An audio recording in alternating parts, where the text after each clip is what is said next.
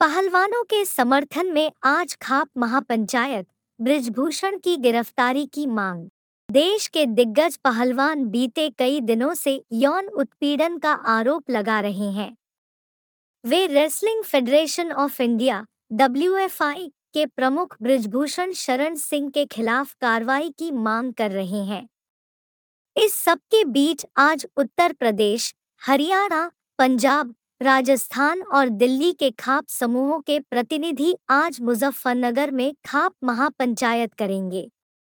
भारतीय किसान union, BKU के नेता नरेश टिकैत ने इसी घोषणा की है। यह महापंचायत सोरम गाँव में आयोजित की जाएगी।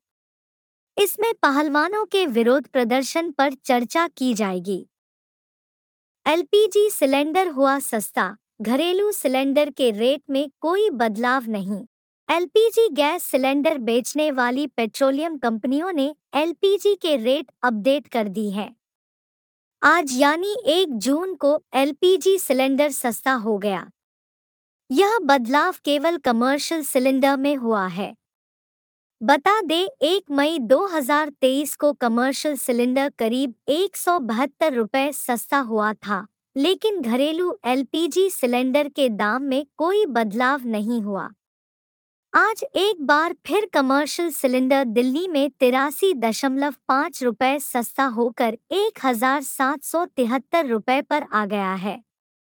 एक मई 2023 को घरेलू एलपीजी सिलेंडर की कीमत दिल्ली में एक हज़ार एक सौ तीन रुपये थी और आज भी इसी रेट पर मिल रही है। गहलोत का ऐलान पहली 100 यूनिट बिजली फ्री 200 तक सरचार्ज शुल्क भी माफ़। राजस्थान की अशोक गहलोत सरकार ने चुनावी साल में आम लोगों के लिए एक बड़ी राहत का ऐलान किया है। राजस्थान सरकार ने सूबे के लोगों के लिए प्रतिमाह 100 यूनिट तक बिजली फ्री करने की घोषणा की है। सूबे के मुख्यमंत्री अशोक गहलोत ने खुद इस फैसले की जानकारी दी। उन्होंने कहा कि सूबे में हर महीने 100 यूनिट से ज़्यादा बिजली का इस्तेमाल करने वाले परिवारों को भी पहली 100 यूनिट बिजली मुफ़्त दी जाएगी। यानी लोगों का कितना भी बिल क्यों ना आए, पहले 100 यूनिट का कोई भी शुल्क नहीं वसूला जाएगा। चीन की चालबाजी पर लगेगी लगाम डायरेक्ट दिल्ली से नाथुला तक चलेगी ट्रेन। केंद्र सरकार सिवोक्रंगपो रेल लाइन योजना के विस्तार के तहत रेल कनेक्टिविटी को इंडोचीन सीमा तक करने की तैयारी कर रही है। नई रेल लाइन रंगपोनाथुला वाया सिक्किम की राजधानी गंगटोक से होकर चीन की सीमा तक बिछाई जाएगी। Zonal railway Rangpo Gangtok rail line की डिटेल प्रोजेक्ट रिपोर्ट तैयार कर रही है। जो कि अगस्त तक पूरी हो जाएगी। रेलवे बोर्ड सिवोक और रंगपो को जोड़ने वाली लगभग 45 किलोमीटर लंबी नई रेल लिंक परियोजना पर तेज़ी से काम कर रहा है। अधिकारियों का दावा है कि इस रेल लाइन को बिछाने का काम दिसंबर 2024 पूरा कर लिया है।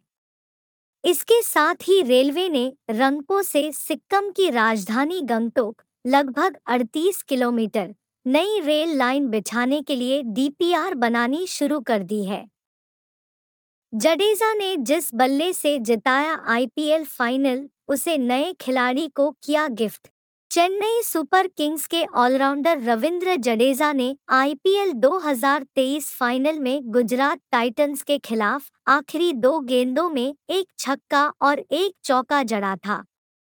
इसी के दम पर चेन्नई की टीम पांचवी बार आईपीएल चैंपियन बनी थी। रविंद्र जडेजा ने अपना वो यादगार बैट, जिससे उन्होंने मोहित शर्मा के ओवर की पांचवी गेंद पर छक्का और छठी गेंद पर चौका जड़ा था, उसे उन्होंने अपनी ही टीम के साथी खिलाड़ी अजय मंडल को गिफ्ट कर दिया है।